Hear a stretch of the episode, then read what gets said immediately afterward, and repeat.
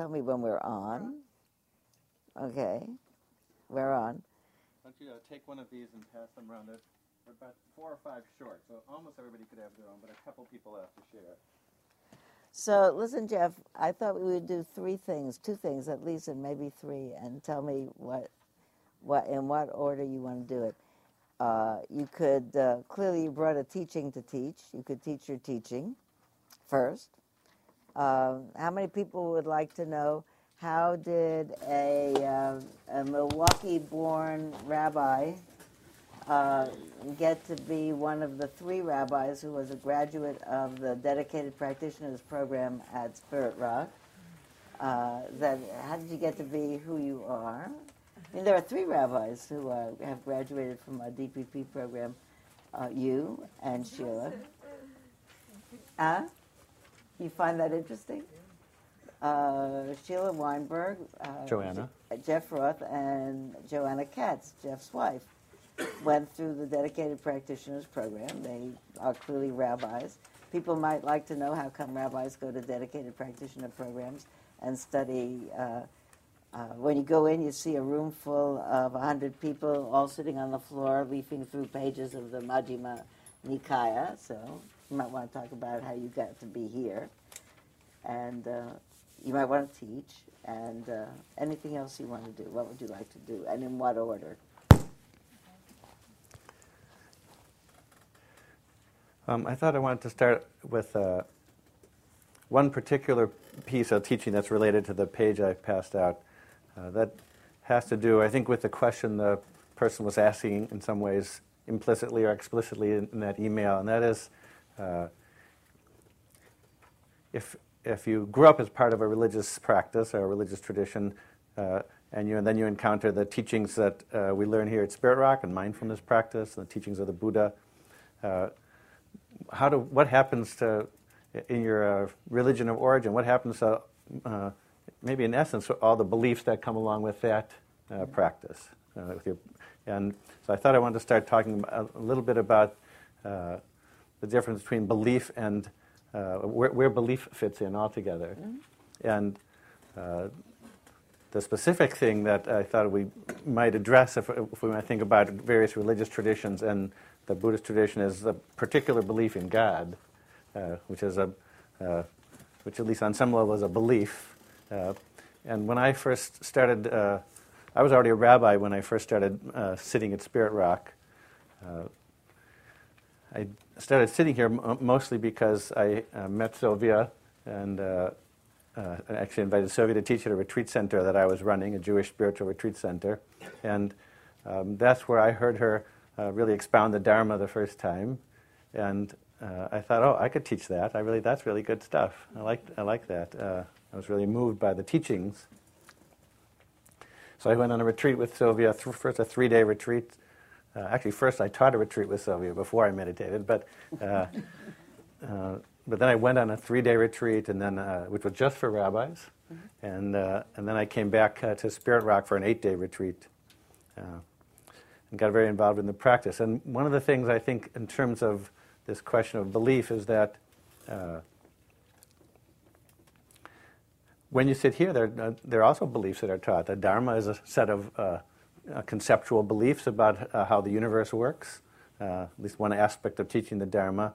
And what I really appreciated here was the relationship between hearing things, hearing beliefs, hearing how a system works and what the philosophy is behind it, uh, which you do for maybe one hour a day. And the other 23 hours a day is direct experience, is where you go in, you pay attention, and through the process of paying attention, uh, you see for yourself what's real and what's true and what works.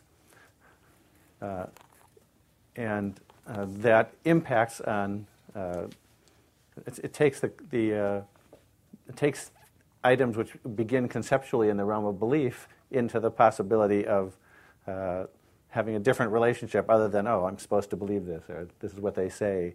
Uh, and so for me, when I started uh, doing that practice of direct experience that comes along with mindfulness and paying close attention into the present moment, for me, lots of the uh, beliefs that I had learned about in Judaism, which were beliefs, even things that I was already teaching, uh, began to have uh, a, a, ring of spiritual truth to them from my experience, as opposed to them being beliefs. So, in that sense, on one level, the question that the, is being asked in the uh, in that letter, and that others of us ask in, who are in religious traditions, uh, what we what I found certainly is that uh, practicing in this way, learning how to pay attention directly uh, in each moment, has uh, has augmented my uh, religious practice because things have moved out of the realm of belief and into like, oh, this is the truth of how things are.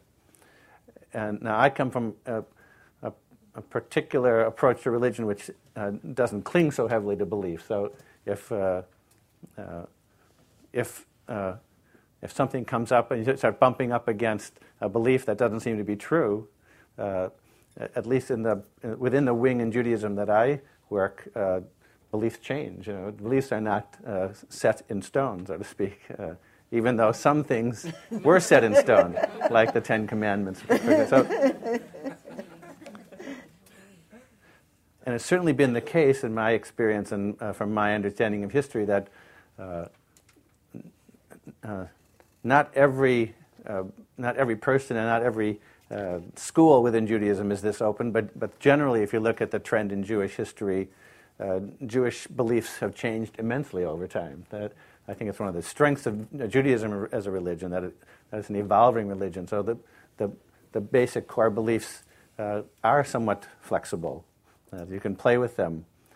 Uh, but, for, but for me, it was the experiential piece that was really important. Uh, to have a deeper, uh, a deeper, pra- deeper, more meaningful practice, rather than trying to hold on to beliefs the, uh, the thing I thought I'd share as a teaching, and then, uh, then maybe we'll really open it up, is uh, um, because I think it's sort of an inevitable question when you start thinking about what's being taught in, uh, in Vipassana and mindfulness uh, here at Spirit Rock uh, and other religious traditions is this question about, well, what about God? What about the belief in God? What about that's a pretty core thing in most religions. So what about that particular thing? And um, my understanding is that the Buddha uh, uh, put that question in the in the realm of the imponderable. It wasn't that he took a position, you know, there is no God. He said, "This is what you this is, you can't talk about it. It's beyond. It's not one of the things that one can ponder." But he didn't say there's no God. Uh, and in uh, the Jewish approach that I'm interested in, that I've been uh, learning and studying in, uh, the understanding and the beliefs in God have been evolving uh, um, over the last 3,000 years and have changed radically over that time. So even, even if I'm going to start doing a thing, start saying, sharing with you some, uh, some conceptual material about God, you should know that uh, this is not the same conceptual material that, that Jews would have shared 3,000 years ago when they, when they talked about God. The uh, tradition I like to draw most heavily off of these days is uh, was, was, is only about 300 years old in the Jewish tradition. That's a, a teaching that was first really promulgated by the Baal Shem Tov, who was the, uh, means the master of the good name. He was the founder of uh, what's, what's called Hasidic Judaism. Uh, he was the originator of that uh, way of practicing. And the Baal Shem Tov uh, promulgated a, a core teaching about God that everything is God and nothing but God which was a very heretical thing to say at the time uh, he lived. That, that, was not the normative way of understanding the divine. So that's already an example of, of uh, how these beliefs, now he's talking about God, but it's not the same God, because uh, now he's have a whole different concept, conceptualization. So, uh, working off this position, everything is God, nothing but God, which is a teaching I had learned uh, of the Baal Shem before I came to this meditation practice. Uh, uh, in entering the uh, in uh, in, learning mindfulness and really uh, coming on retreat and then developing my my practice of paying attention moment to moment, uh, I started I started moving into uh, appreciating that teaching. Even I always liked that teaching, but appreciating it appreciating it in an experiential sense. So I want to do one exercise with you, one, one sort of ex, ex, explanation about how one might work with that and how, how you could see a whole different way of working with a, a conceptualization of God that perhaps uh, fits more into things we've all been learning here when we, when we practice mindfulness. So,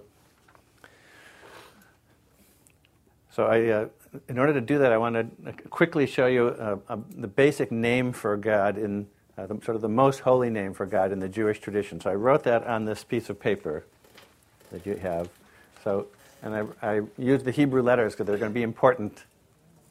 I'll try to do this as briefly as I can. But the most holy name in the Jewish tradition for, for God is a four-letter name and four letters in Hebrew. The letters are Yud, He, Vav, and He. So they're the dark black letters on that piece of paper, and they're written from top to bottom. And uh, so I wrote the name. I wrote the letter next to it is the name of the letter. So you'll see there's a yud, the word, word Yud is next to the first black symbol on the top, and then the consonantal sound it has in English is like Y. So Yud is like Y, He is like the sound H, Vav is like the uh, V in English. Also works as a vowel. But, uh, but when it's not, when it's as a consonant, it's like V, and then the letter He again.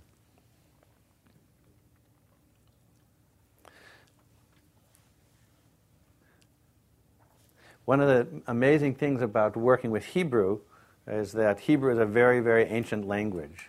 And so it, uh, uh, it tends to capture the Hebrew letters themselves, the shapes of the letters and the names of the letters, because it's so old, because it uh, harkens back to when human beings conceptually moved uh, into speech and then moved into writing language, which is not so old. We've only, we've only been writing for about the last 4,000 years. Uh, but, uh, but because the Hebrew alphabet is so old, comes out of one of the earliest forms of writing, uh, the letters themselves capture, uh, have symbolic meaning besides in ways that A and B and C don't because they're further derivatives of, of concepts. But and so the letter He, if we, if we look at the letter He in the divine name, a He is the sound, the sound of breath. And, uh, but the letter He appears twice in that name because the sound is also the sound of breath. And uh, so it's possible then to conceptualize that this holy name uh, for God has something to do with breath has something to do with actually the sound of breath. And uh, the mystics uh, uh, in Judaism taught, made this connection and, and, talked about how the letter Yud, which is the first letter then, uh, the top letter on that piece of paper, uh, the mystics said that Yud is the smallest letter in the Hebrew alphabet. So it's, it's the smallest thing you can draw, sort of like represents a point. But a point you can't even draw. A point has no dimensions in time and space. So the next thing, best thing you can do is, is make a little thing, a jot. The word jot and the word yud are the same word. That's where it comes from. Uh, iota in Greek, jot. Uh, and uh, yod, yod, iota, yod. So uh, yud represents uh, like a point, which really represents emptiness. And uh, so if the hay is a breath, an in breath, and an out breath, so when you breathe out, at the end of the out breath, your lungs get smaller and smaller and smaller. So Yud represents the concept of emptiness in this name. And then you breathe in, could be a hey. And then there's the letter Vav, uh, which is the straightest letter in the Hebrew alphabet. Uh, Vav is also, the mystics said Vav is like the spine, because it's the shape of the spine. And when you breathe in, your spine gets a little more erect. Uh, the, the, curls get out. So Yud, and Vav is the straightest letter and represents fullness. So now you have a sense, if you link that to this name, that, it's, it's not just a name, it's a placeholder for the concept of empty in, full out. Uh, which is a vastly different way of understanding God than the, uh, than the, certainly the metaphor most people grew up with in, in, the Jewish tradition and other traditions as well about God as God is some king. That's vastly different than God is the process, empty in, full out. So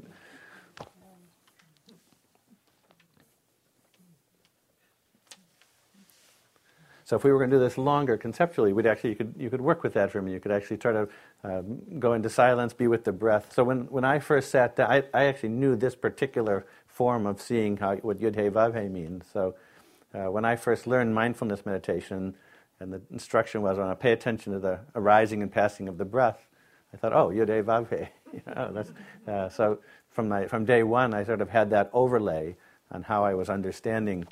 Uh, and that it's more than just the breath coming in and out. It's, it's really pointing how everything is impermanent, everything turns and cycles. And to just take this one metaphor even more deeply, uh, when uh, in the story in Genesis, when uh, human beings are created, there's two creation stories in Genesis. Chapter, Genesis chapter 1 is the one of the six days, and the seventh day God rested. And then in chapter 2, it starts all over again, gives a new story of the creation.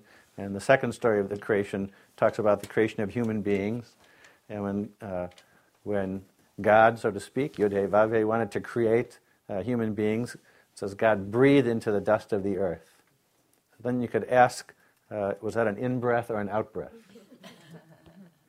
so just a matter of perspective. So from the earth, the ground's perspective, it was the, the first in breath, and from perhaps the God's perspective, it was an out breath. But what it's really saying is that uh, there is no in breath without an out breath. There's no empty without a full. And so this name is also really teaching that everything in the universe inter is. That's a term borrowed from Thich Nhat Hanh. But, uh, but that's really what's being hinted at in this name. So not only is it the cycle of empty in, full out, but, uh, but as we breathe out carbon dioxide, the plant kingdom is breathing in the carbon dioxide and giving off oxygen, we're taking it in. So it's a way of saying everything exists in reciprocal reality with everything else that exists. That's what Yud He Vav, that's what God is. That's one way of understanding God. And uh, one last teaching now that's on this page, and then I'd love to hear something that just responds to how, how you fit in with that, how that fits with your, you and your work and the work we do together. So, the Baal Shem Tov, who uh, gave this teaching I started with about uh, everything is God, nothing but God, uh, he, uh, he would uh, reinterpret uh, verses in the Torah, in the, in the Bible. So if you look at the, a little farther on the page, there's a verse from, uh, from Deuteronomy uh, where it says, uh, Anochi omed bein yudhe vavhe uveinechem ba'et hahi. So the literal translation of this verse from Deuteronomy is, I stood between you and God at that time. So this is a at this point in the Bible, Moses is uh, giving a discourse. This is getting, cl- getting close to the time he's going to die. And uh, he's been the leader of this group of people. So he's, he's sort of reminding them all the things they've gone through together and the teachings. And so he gives a couple of discourses in the book of Deuteronomy, which is the last of the five books of Moses, the Old Testament. And uh, he's speaking to the people, and he says, uh, Remember at that time when we stood at Mount Sinai and I stood between you and God. And he's reminding them about a story in Exodus. In the story in Exodus, this is the part about being set in stone, uh, belief set in stone. In Exodus, we have the story that all the Jewish people supposedly were uh, camped at Mount Sinai. And up until then, Moses is, is the only one who's, uh, let's say, been awake enough to experience the oneness. But, but that's superimposing now this later understanding on the text. But uh, but the literal sense there in, in Exodus, so, so, the people come, and up until then, Moses has been the one talking to God. But at Mount Sinai, uh, everybody has a direct experience of the divine revelation. And that, the, that story is the giving of the Ten Commandments. If you read that story in Exodus, it's really clear that at some point, uh, at some point in the process, uh, the, the people who are gathered there, uh, it gets to be too much for them. They don't, they're, they're not ready to be that uh, that uh, widely expansive, perhaps. So uh, they pull back from the experience and they, and they, tell Moses, You go talk to God for us. So he's literally just reminding them. He's, a, the literal sense of the text is uh, quite obvious. Moses is saying, Remember that time at Mount Sinai when I stood between you and God? Because you guys left and I stood there. You know, and God was here, and Moses was here, the people there, so to speak. So that's the literal sense. Now, uh, what uh, what most Jews throughout the thousands of years have done is uh, never take the, the Torah only, only for its literal sense. But, uh, um, thank God. Don't take it only in its literal sense because uh, there's a lot of difficult material there. So the Baal Shem Tov also didn't take it in its literal sense, uh, only, certainly not only. And so he said, don't, that verse doesn't mean Moses was standing between you and God. He says, he says it's, uh, it's Anochi, which is the first word of that sentence, which means I am. The Baal Shem Tov says what it really means is that this sense of I am, that's what stands between you and God. He takes it right so. you see this little free song that goes through the Buddhists as they get it. Yeah. So the Baal Shem Tov makes this point really clearly. Now he doesn't he doesn't go on to say there's no self.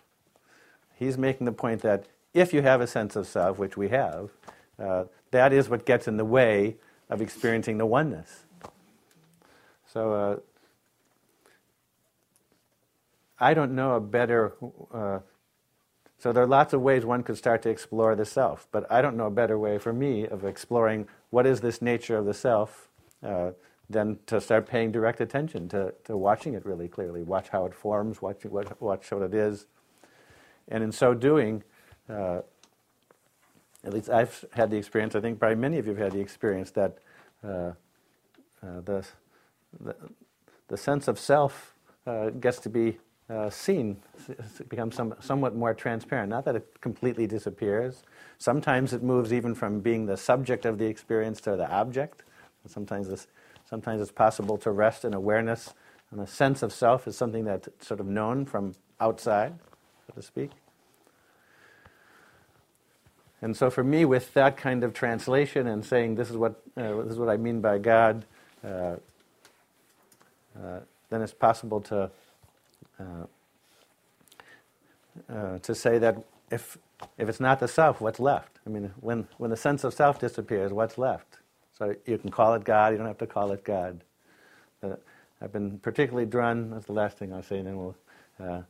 I've been particularly drawn to see that same teaching. I sat with Ajahn Sumedho last May in England on a retreat, and he pointed out a, a, a text from the sutta that I hadn't heard before that uh, um, that goes uh, because there is the unborn, the un, uncreated, the unformed, and unconditioned, it's possible to awaken here in the realm of the born, the created, the formed, and the conditioned. And uh, Jewish mystics use almost exactly that same language. So the four letters in God's name that I pointed out there are often referred to almost, almost with the same words as the, the born, the created, the formed, and the conditioned. That's what each of those four realms are in the four worlds.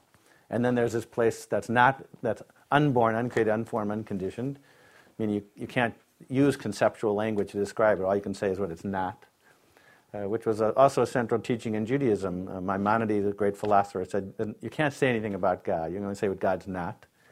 But that particular formation was the same, uh, the unborn, the uncreated, unformed condition on the one hand, and then these four realms on the other hand. And uh, material I had been working with the, from a Jewish mystical perspective, and uh, there it appears directly in the Buddhist conceptualization as well.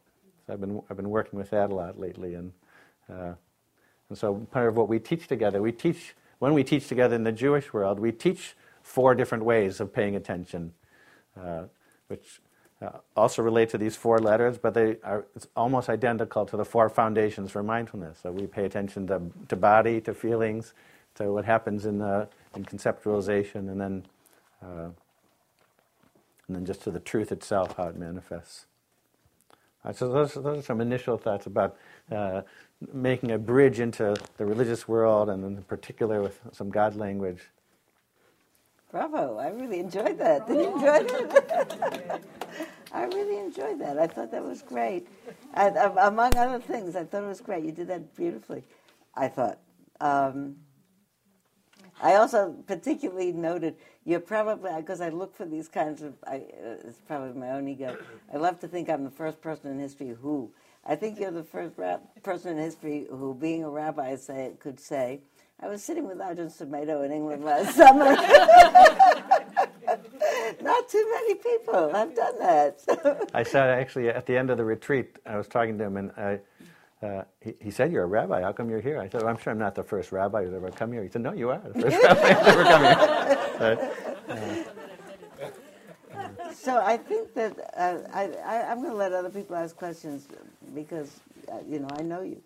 Uh, but I think particularly one line that really um, caught my attention early on is you said, uh, you know, in my first retreat, I uh, oh you, you, were talking about um, mm-hmm, well, belief and experience, or belief and experience. But you were talking about uh, oh you were saying what at one point you asked me what is what's the cognate expression for in uh, out empty in full, out empty in full, and uh, and you had quoted Thich Nhat Hanh in between as saying interbeing, inter, interbeing.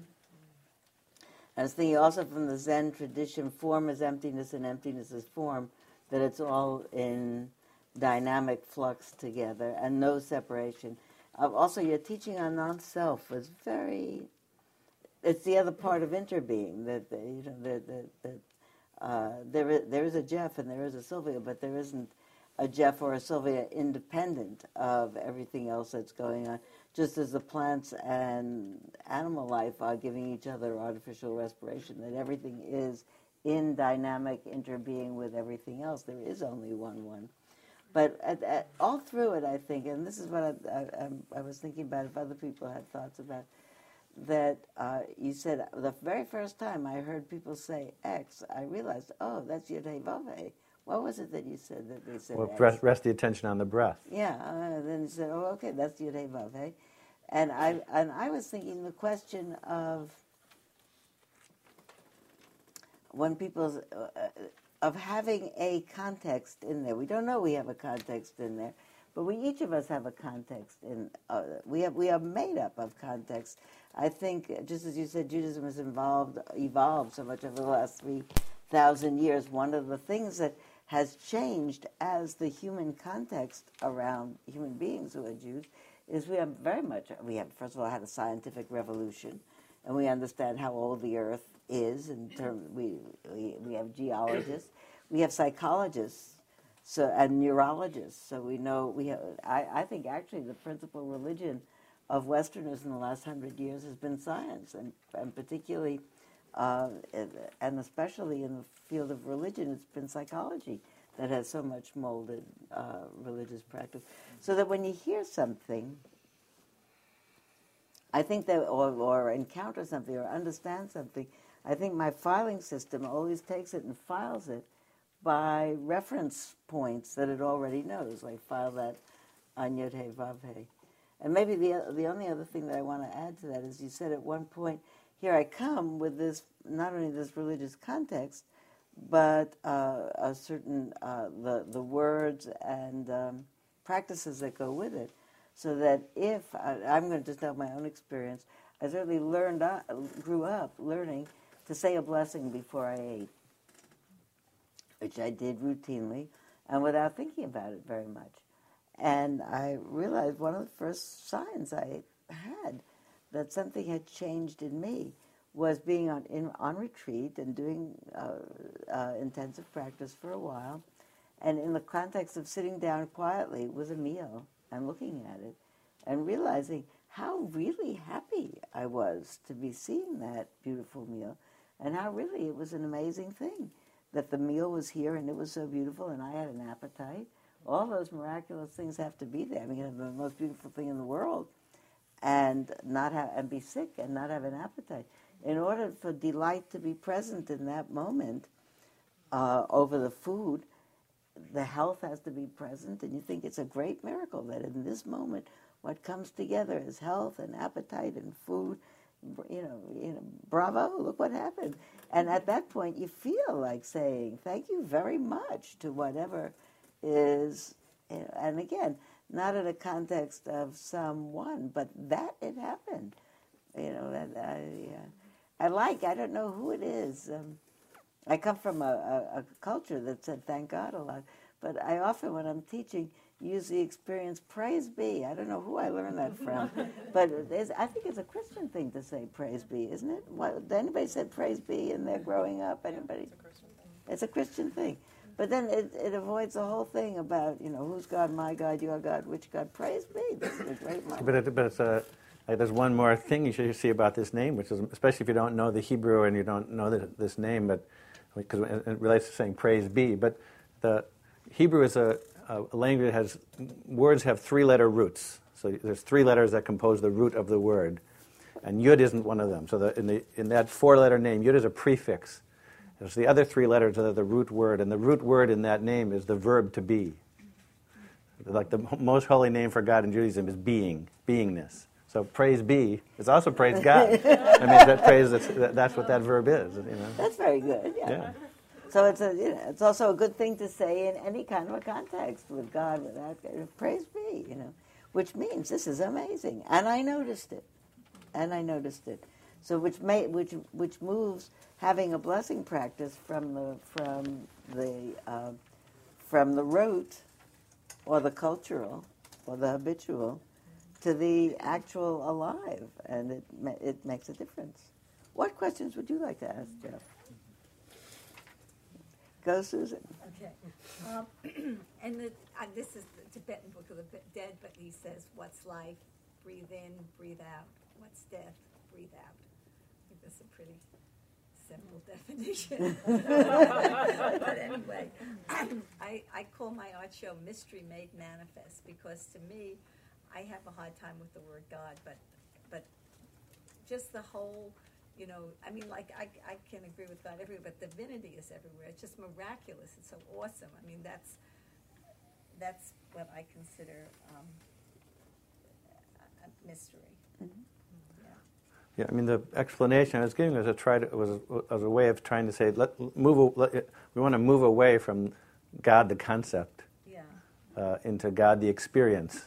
Uh, um, and it's very much, uh, uh, that's why my friend David Cooper wrote a book, God as a Verb. It's very much a, a process theology. It's, it's, a, it's the unfolding, not the unfolder per se. Uh, but we have a relative sense of, of uh, one of the nice things about uh, Jewish mysticism and a Jewish meditative approach, uh, not that I don't think it happens in the Vipassana world as well, but uh, working with this teaching, everything is God and nothing but God. So, so manifestations of the self is, is one more divine expression. So it's not, it's not about getting rid of anything, it's about, oh, how is, the, how is the self also some sort of divine expression? What, what am I supposed to do with, how am I supposed to recognize this self as, as also in some way part of the God, at the same time as it's, uh, as you know, that uh, emptiness is form and form is emptiness, uh, which is a paradox. But, uh, but the form part is also God, not, not, it's not any less God than the unformed part. And the mind states of that we think of that actually constitute the self. You know, is sitting in the most expansive way and uh, uh, completely at ease. Maybe you're sitting here and you're completely at ease and sitting on one of the benches and looking at the trees, and there's nothing but pleasure present in the mind, and no particular sense of me or you or this or that. Just the mind at rest. And suddenly the bell rings for lunch and all of a sudden there's a thought that says, uh oh, I'm at the top of the hill, already bed. People are down there, I'll be late. Maybe they'll get the best stuff. The self has made an appearance in the form of greed and uneasiness and distress and personal need. And I wonder if they're going to have broccoli again, which I don't like. And, you know, the, the, the self. And, but that's also, uh, and to be able to see it as you do in meditation certainly what we teach is that's not a bad thing to have. It's not that anybody's mind is naughty because it does that. It just does that. And uh, one of the big things that comes up in people's meditation practice is that they see not only, you know, they're going to have broccoli again, fooey, but uh, ignoble thoughts like I'm noticing that that person took a huge amount of food. Look at that that attitude. That was very greedy of them, uh, you know. That, and noticing ignoble thoughts. You know, if we could get up in the morning and plan only to have noble thoughts and no self-serving thoughts, that would be great. But the mind machine makes every kind of a thought, and to be able to really recognize it and hear it in yourself, and say, "Look at that," uh, you know. Uh, uh, there's probably. Um, if I were going to if I were going to teach that particular thing, I, by, that particular truth about the human mind and its uh, extraordinary uh, versatility in how it expresses itself, I might think of the line that says, uh, "How are you going to translate Magadlu Masecha? Uh, how, how great, great you are God." yeah. How manifold are your designs? Uh, how amazing your creations. You know, human beings are amazing. Uh, what else do you want to ask? There you go. So we've been working with Donald about metta practice, and I think most of us have probably done that with Sylvia. So it's interesting. Like this just looks like some kind of tag on at the bottom, but it was what we were doing, you know, for the last number of weeks. So does that relate to your practice already as a rabbi? Or I was just Yeah, well, this- wondering how that ended up on the bottom of the sheet. But uh, that's what we've been sort of doing. Right. That's that's a that's a. I learned uh, I learned metta practice from Sylvia originally, uh, and uh, because I was um, because I was a rabbi and because I was teaching uh, mindfulness meditation in, in the Jewish world, uh, basically whatever whatever practice I learned uh, here and at other in other vipassana places, I said, is there a way to do that that would have slightly different resonance, uh, sort of keep the keep keep the the uh, wisdom of the practice intact, and add a resonance that will work uh, in the Jewish world. So, uh, so I created those four phrases, but they're uh, but they're, and I particularly brought in this quality of blessing, uh, which is which would be which is a word not used in, when you when you learn metta, but uh, which for me then uh, invoked a sense of uh, divine partnership in this whole enterprise with the same with the model of the divine I've already expressed. Uh, so, uh, so I sort of converted the metta into a prayer practice, uh, and I use those four phrases, and I teach it with those four phrases, and uh, which also uh, to bring this up, partly a question you raised at the beginning. One of the things we could address. So, in addition, in the Jewish form, we have we have worked at using prayer as a particular form, uh, a contemplative form. It's, close to metta, anyways. Uh, using words to uh, to cultivate wholesome mind states. That, so we're we're working with prayer as a way, uh, so that um, as we move in and see what the nature of the self is and what's going on, and maybe the mind's grumpy or, or judgmental. Uh, after you've worked with that and used mindfulness with that, then sometimes it's good. Uh, I think the phrase Sylvia uses sometimes is, "So now you see what's there. Now can you sweeten it up a little bit? You don't have to stay grumpy, you know." And so, uh, so we use. Uh, I use a lot prayer. I use those four phrases, and then even prayers from the traditional liturgy, but not thousands of words. Just a few words of prayer, saying them over and over in the mind as a way of conditioning wholesome mind states, which I think is what a, a part, one of the functions of prayer. Uh, but then again, I had the overlay that it's wholesome mind state has, that has something to do with the interconnected oneness of being. Uh, but, but so we use prayer in, a, um, in some ways parallel to metta. Mm-hmm. And you're asking about different practices besides. I was wondering if anybody here, uh, because we said who was, who, who was born into, anybody here has a flourishing uh, religious practice apart from here that is augmented by their meditation practice, other than Susan's. yeah, The Society of Friends. the Society of Friends. Yeah, um, at a Benedictine monastery in the Berkeley Hills. yeah. Do you go on retreat there? At yeah, Big Sur. Oh, with Brother David. Uh-huh. Yeah. yeah. There's a way in which I sometimes have the, the, the, the concept, the thought. Now I'm going to start that sentence again. I've had the experience of uh, coming together with other, with uh, a, a, a, diver, a diverse population of people, different religious traditions, talking about contemplative practice. And uh, what's been really confirmed for me is that if we speak about our practice on the level of what's happening, and with uh, every, everything is happening the same, people uh, are aware of the uh, people who do a contemplative practice, which is always being in touch with this moment in a uh, in a way that uses a heightened, cultivated awareness, will report a kind of ease in their body, uh, physical changes in their in their body, changes in their minds, how they feel, the arising of insights, a clarity of understanding about how to live their life, uh, a sense of gratitude for their lives. These are all, and that that actually isn't parochial talk. That's stuff that we all understand from each other. If I say to somebody, I feel such delight when I look around and I see that once again in February the same crocuses are blooming at the exact right time and they knew how to do it and delight arises in, in, in me. Everybody knows what that means. It's not a religious thing to say. It's just a thing thing to say. And that uh, the next level up from the awareness, the direct awareness, is the level of uh, understandings that I have from the direct awareness. So say, if somebody said, "What do you, what do you trust?" I, I try not to say, "What do I believe?" but "What do I trust?" So I trust that there's a really, as Susan said, a magic to how the how things work. You know, that way bigger, as Jeff was saying, that, than I could possibly understand. But magically, those crocuses know when to come up, and uh, magically, I went to a baby naming last night, and magically, those twins look like their parents. That's amazing. you know, they don't look anybody like anybody. You know, that's a, there's a certain magic about life unfolding itself.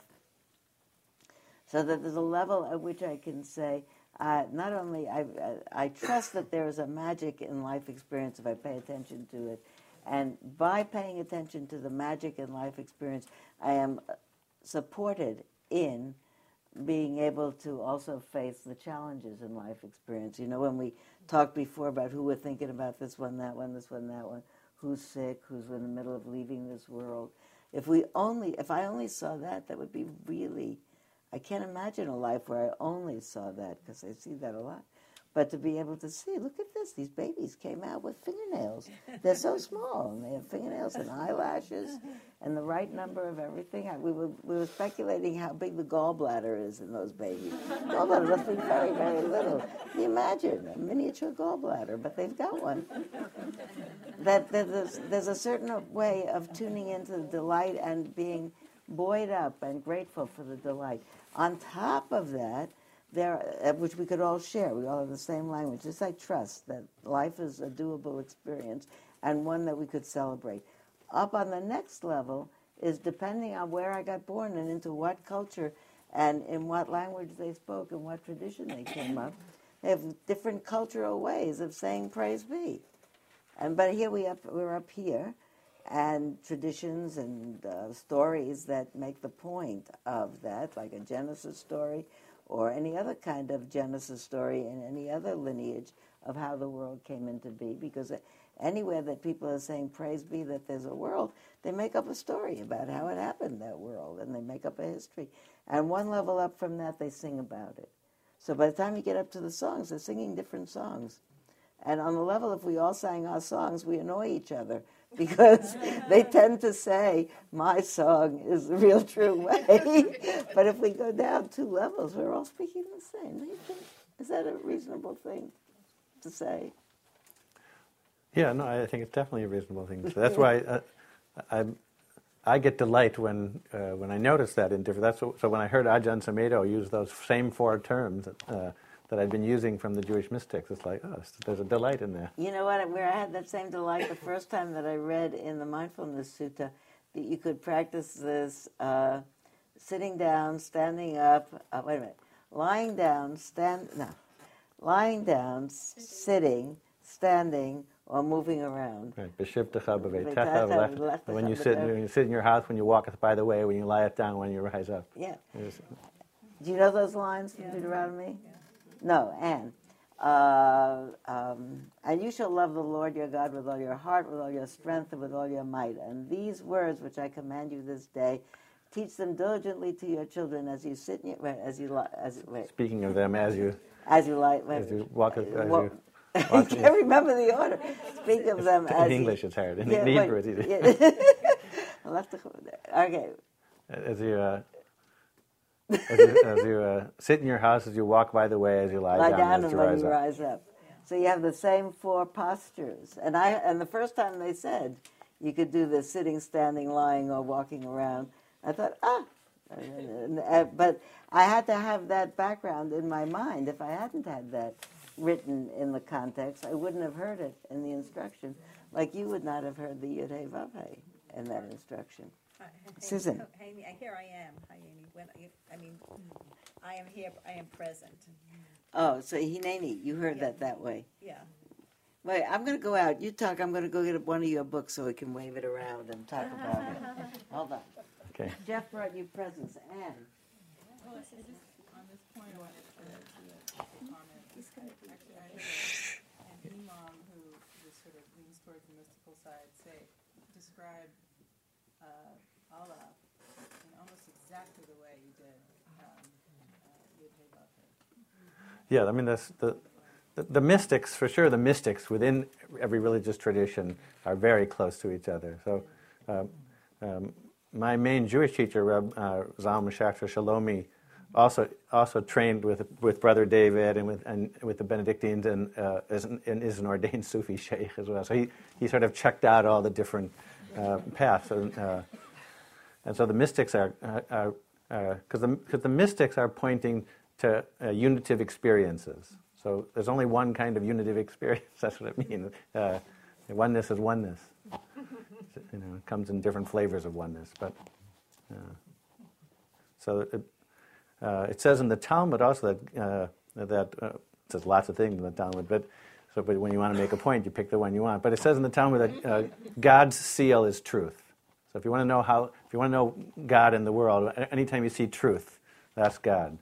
So then I sat with Ajahn Sumedho, and he and, uh, in May, and he's saying, he's saying, uh, uh, don't think of the Buddha as a as a person. Bu- Buddha represents awakened consciousness, and Dhamma represents the truth. So Buddha and Dhamma, all, all you're taking refuge, is, refuge in is awakened attention to the truth of the moment. Uh, and, the, and, God's Torah is truth. So it's all God, but uh, it's a, there's only one kind of awake, it's seeing clearly, and, uh, and the truth is the truth. You know. And even that's somewhat conceptual, not that we can know the truth. I mean, we, we get the best that we can with our conceptual thinking. Then later we realize that concept wasn't as accurate as we thought sometimes. But.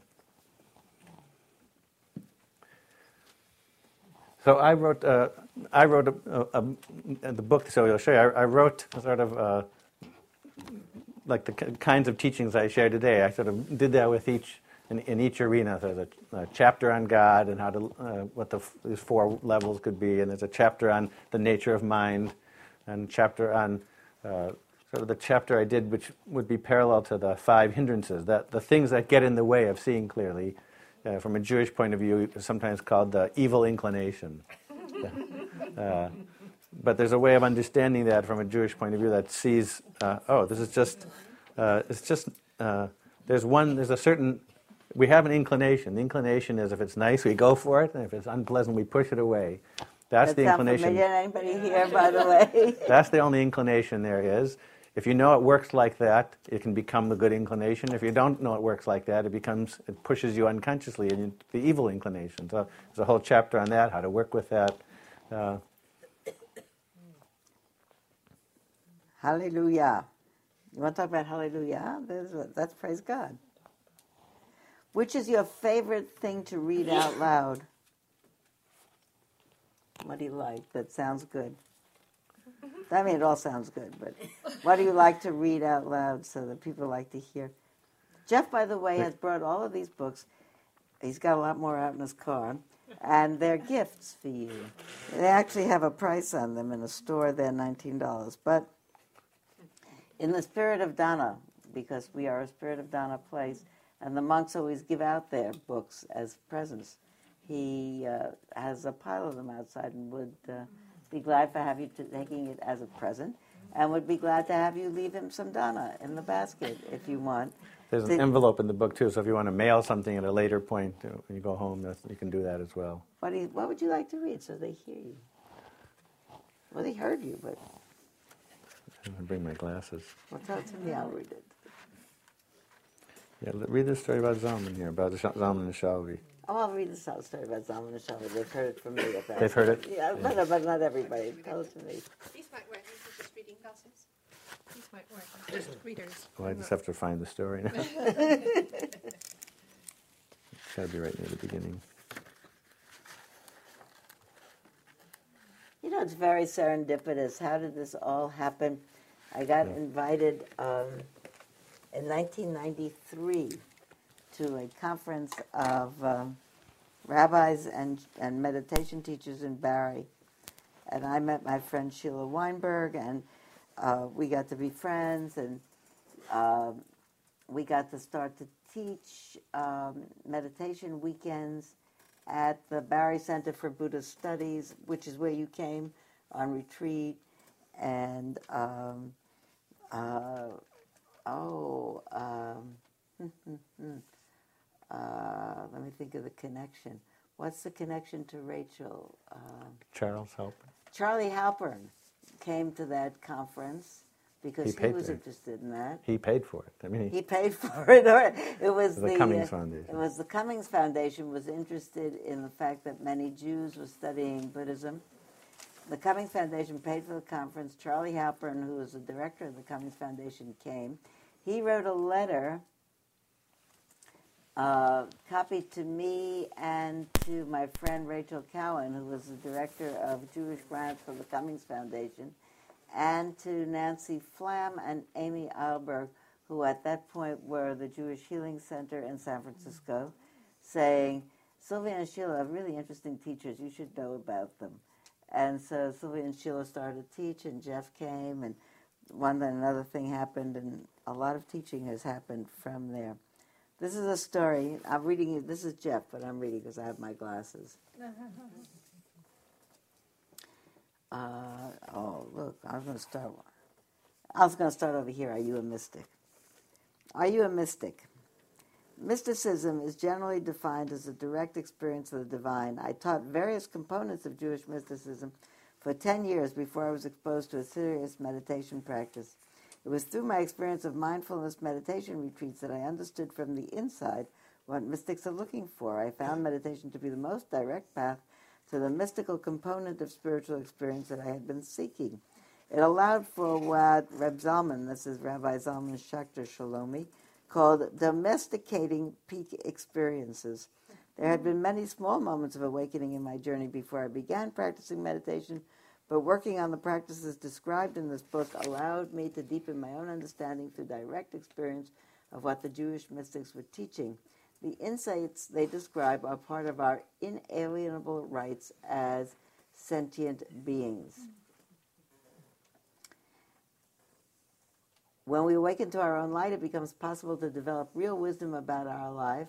As wisdom allows us to see clearly, our hearts break open with compassion for the struggles of our own lives and the lives of others. Awakened with wisdom and compassion, we are impelled to live our lives with kindness and we are led to do whatever we can to repair the brokenness of our world.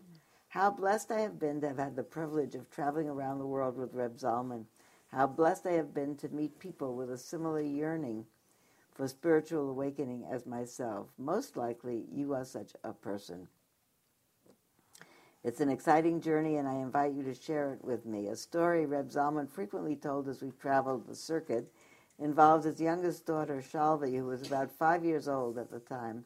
One morning, Shalvi woke up and said to him, Abba, which means father, you know how when you are asleep and dreaming, it seems so real, and then you wake up and realize it was just a dream. When you are awake, can you wake up that much more and realize that this is just a dream? so, so, one last question. Go ahead. Um, You should mention that you're gonna be at Chochmat HaLev on Saturday. Uh, um, okay, I'm, I'm going to actually speak tonight at Delia Brinton's house, who's the chairperson of the board, I guess, of Spirit Rock. If, Yes. if you want to pick up more on this kind of uh, uh, the interface that uh, between these practices, uh, and I'm leading an all-day, uh, a, a Sabbath, a contemplative Shabbat morning service in Berkeley on Saturday morning, and, and, and then a two-hour workshop in the afternoon. So you're all invited if you'd like to come to that. And then as long as we're on that, so, so Sylvia has mentioned we're, we're teaching a retreat with Donald and Sheila and Miriam here. Uh, it'd be a great time to see how these practices come together and really be in uh, silence and, and have a real mindfulness retreat. That's in June. And then Sylvia and I and Norman Fischer and Joanna Katz, my wife, uh, will teach a six-day retreat uh, at Santa Sabina over, th- over the Thanksgiving week.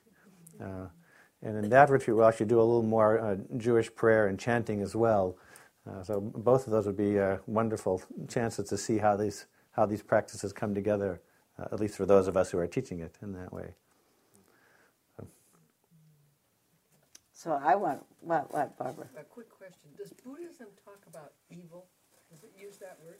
It does, and especially in the earliest texts, it, uh, Nyanaponika uses it about the roots of evil, and he'll talk about the greed, hatred, and delusion are usually thought of as the roots of evil. So I think more uh, they turn it. it um, um, I think it's important to think of it not as evil, but the roots of evil, what leads to that, and the, and it's also called the three poisons: greed, hatred, and delusion. And greed, hatred, and delusion, the three poisons that poison the mind so that evil manifests, are seen to be the result of um, ignorance. So really, the root core of suffering in ourselves and in the world is ignorance, and uh, the antidote, the cure for ignorance, is wisdom and the manifestation of wisdom on this earthly plane is compassion. It's a nice thing to think about. I think it's the essence of really all religious practice. How about if you, uh, we're going to ring the bell in one minute, why don't you do a metta blessing in a way that's uh, familiar to you? Okay. Before we ring the bell? We'll sit for a minute, you'll make the blessing, and you'll ring the bell.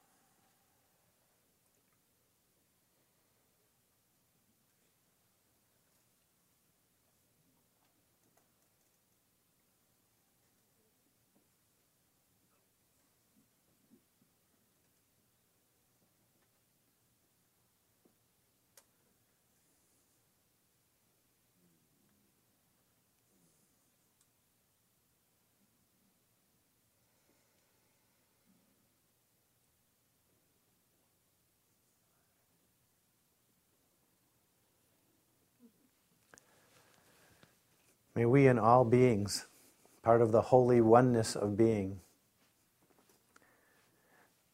be blessed with peace, that sense of completeness that we call also shalom. And may we and all beings, all part of the holy oneness of being, experience the world with joy, simcha.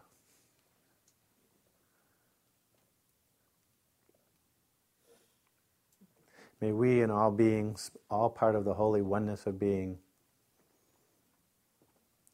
have our hearts opened to our own and to each other's suffering. May we be blessed with a sense of compassion, rachamim.